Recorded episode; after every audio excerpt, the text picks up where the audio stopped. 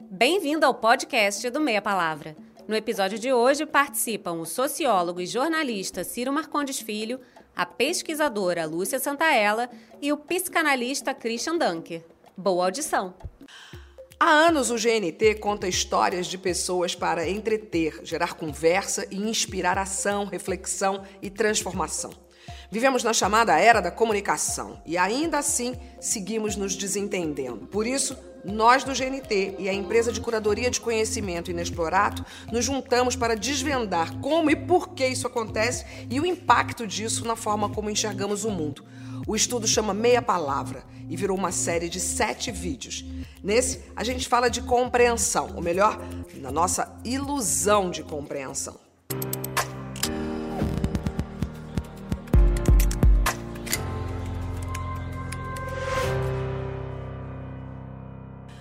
Primeiro vídeo, falamos sobre linguagem e comunicação, processos desenvolvidos pelos seres humanos para melhorar a nossa interação e que sempre geram ruído. Ainda que a linguagem seja a forma mais humana de aprender o mundo, não há garantia que a maneira que a gente realiza essa experiência de comunicação seja 100% eficiente.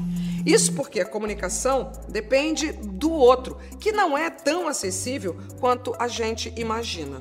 Hoje, com a possibilidade de manter múltiplas conversas ao mesmo tempo, a nossa já falível comunicação tende a piorar. A gente acredita que se comunicar mais é se comunicar melhor, quando na verdade temos que pensar se o processo está sendo eficiente. As falhas de comunicação existem e não são exceção, são a regra. Por isso, enquanto a gente acha que está se comunicando com perfeição, estamos de fato iludidos que isso acontece.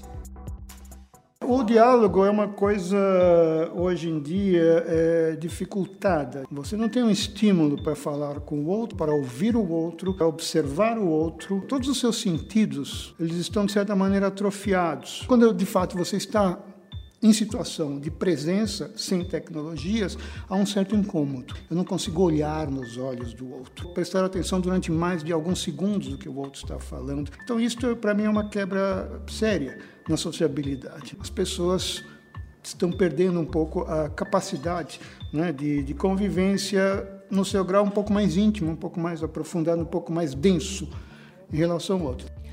Compreensão vem do latim compreendere, que significa colocar juntos todos os elementos de uma explicação, ou seja, considerar todos os elementos e não apenas um. Edgar Morin, sociólogo e filósofo que refletiu muito sobre a educação, acredita que compreensão deveria ser parte dos programas educacionais nas escolas, junto com matemática e história. Esse elemento é fundamental às relações humanas e anda bem em falta. Sabe aquela letra do Renato Russo? Você me diz que seus pais não entendem, mas você não entende seus pais? É isso. Compreensão é um problema que começa em casa. Para Morin, a incompreensão acontece todo dia em inúmeros segmentos da sociedade e é a porta de entrada para desavença, raiva, ódio e a violência. Isso porque o ser humano tende a simplificar o mundo ao invés de esforçar-se para compreender a complexidade. E essa redução, ao invés de melhorar o nosso entendimento do mundo, cria uma falsa sensação de compreensão. A informação sozinha não é suficiente para que as pessoas aprendam a compreender. O desafio é aprender a interligar os saberes, cobrir todos os elementos de uma mensagem. Isso dá um trabalhão. Agora pensa, com a velocidade e a quantidade de estímulos da vida contemporânea, temos muitos obstáculos nesse caminho. Saber como o nosso cérebro processa as informações do mundo nos ajuda a entender o porquê a gente está se desentendendo tanto. Psicólogo e ganhador do prêmio Nobel Daniel Kahneman explica que o nosso cérebro funciona com dois modos de operação: o sistema 1 e 2. O sistema 1 é o rápido, que age por instinto e por reflexo, e é usado, por exemplo, quando você está dirigindo e tem que desviar de um obstáculo. O sistema 2 é o lento, aquele que reflete, pensa e analisa as situações antes de tomar uma decisão. Estacionar em uma vaga apertada ou preencher o formulário do imposto de renda, por exemplo, são ações comandadas pelo Sistema 2. Eu, você, todo mundo, ao ouvir esse estudo, se identifica com o Sistema 2. O eu consciente, que raciocina, e é ponderado. A gente acredita que o sistema 2 está em ação na maioria das nossas decisões, mas na verdade o que temos é o sistema 1 um reinando. A gente responde ó, no automático a maioria das coisas que acontecem ao nosso redor e aciona cada vez mais o sistema 1 naquilo que deveria ser processado pelo sistema 2. Isso gera bug na gente, porque a capacidade do sistema 1 de criar associações automáticas é enorme. Por exemplo, a gente lê sobre o aumento de acidentes aéreos e logo depois sobre uma viagem para Aruba em promoção. O nosso cérebro pode fazer uma correlação entre as duas informações e a gente não aproveita a promoção de passagens porque fica com medo de acidentes aéreos sem saber se os acidentes têm ou não a ver com aquela região. Isso acontece porque, segundo o psicólogo, o mote do sistema 1 é o que você vê é tudo o que há. Respondemos a tudo que vemos como se fosse a mensagem completa, inclusive a ações que deveriam ser examinadas pelo sistema 2. É nessa hora que fazemos besteira, chegando a conclusões precipitadas. Se para compreender a gente tem que juntar todos os elementos da explicação e não apenas os pontos que estão ali, e usamos o sistema 1, que reflete pouco sobre o contexto, chegamos a um ambiente de baixa ponderação e confiança cega, ambiente perfeito para que as tão faladas fake news se espalhem. Isso não acontece só aqui no Brasil. A atmosfera de pouca reflexão é um panorama mundial e acontece, entre outros motivos, porque estamos exaustos. Vivemos hoje em um ritmo sem pausas. Precisamos ser cada vez mais úteis o tempo todo. E isso, somado aos estímulos e exigências que ameaçam a qualidade do nosso sono, faz com que cada vez a gente tenha menos horas de descanso. Uma pesquisa mostrou que a maioria dos brasileiros dormem bem menos do que gostariam, entre 4 e 6 horas por noite. Eu não sei você, mas eu fico péssima sem dormir. Fico irritada, demoro para entender o que estão falando, é um horror. Ficar alerta o tempo todo atrapalha o nosso raciocínio, a nossa capacidade de pensar. Com o sistema 2 sobrecarregado, usamos mais o sistema 1 um do que deveríamos. E isso tem um impacto real oficial na forma como a gente consome conteúdos como notícias, livros, filmes, vídeos. Quem nunca pensou? Só quero chegar em casa, desligar a cabeça e assistir qualquer coisa normal depois de um dia cheio. O problema é a gente depender só desse tipo de conteúdo para formar a nossa visão de mundo. Fazendo um paralelo com os gêneros do universo musical, é possível analisar o quanto compreender um conteúdo exige da gente.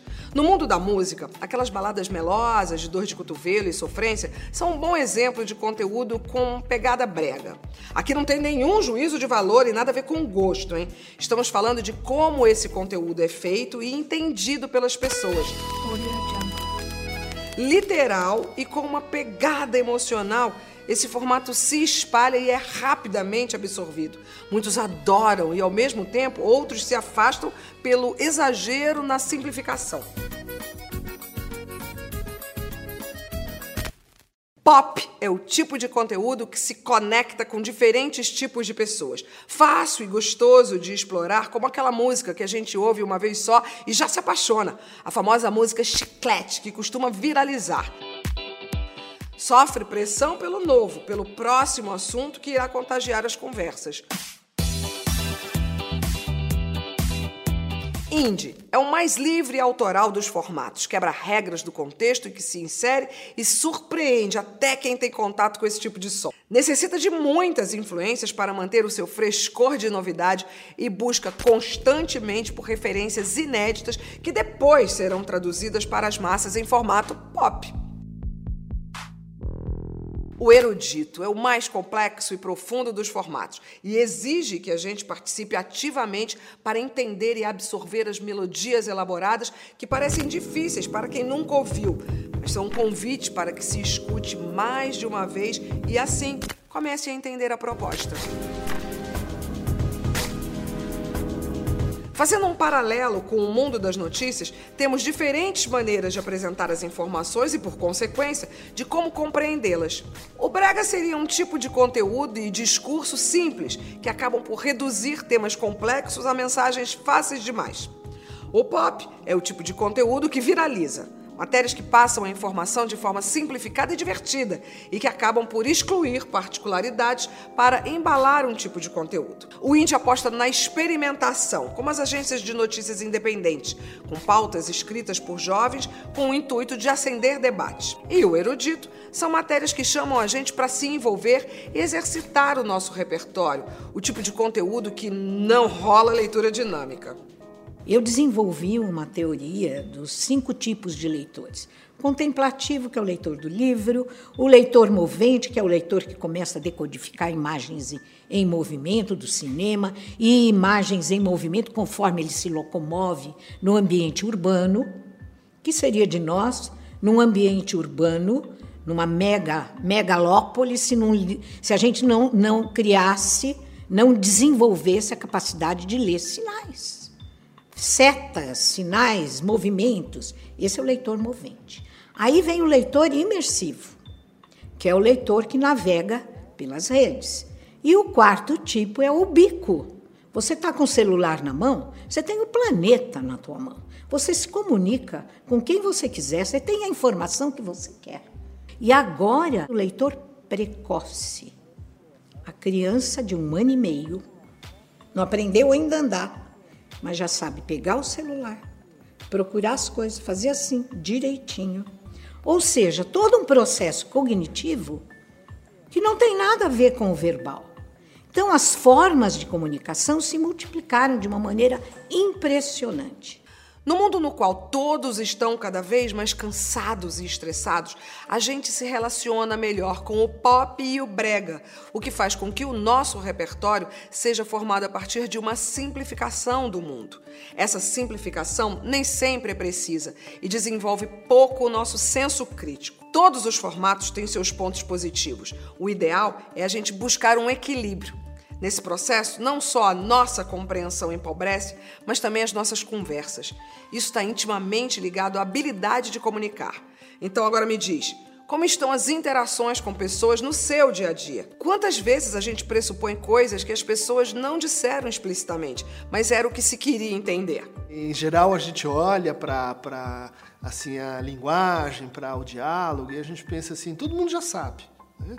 Todo mundo sabe falar. E por isso também a gente acaba indo para a ideia de que não dá para aprender, não dá para melhorar, não dá para se aperfeiçoar. Inclusive, isso faz parte de desenvolver a escuta. Como é que a gente entra melhor no diálogo? Observando, escutando outros diálogos. Né? Diálogos mais ricos, diálogos mais intrincados, mais complexos. Isso tudo faria parte assim de uma de, uma, de um modelo ideal, de uma formação para a escuta. A escuta é parte essencial para compreender melhor e também para melhorar a comunicação. No próximo vídeo do Meia Palavra trataremos da ilusão de escuta. Será que realmente estamos escutando ou apenas esperando a nossa oportunidade de falar? Fábio Pochá estará com vocês para juntos desvendarem esse processo. Até lá!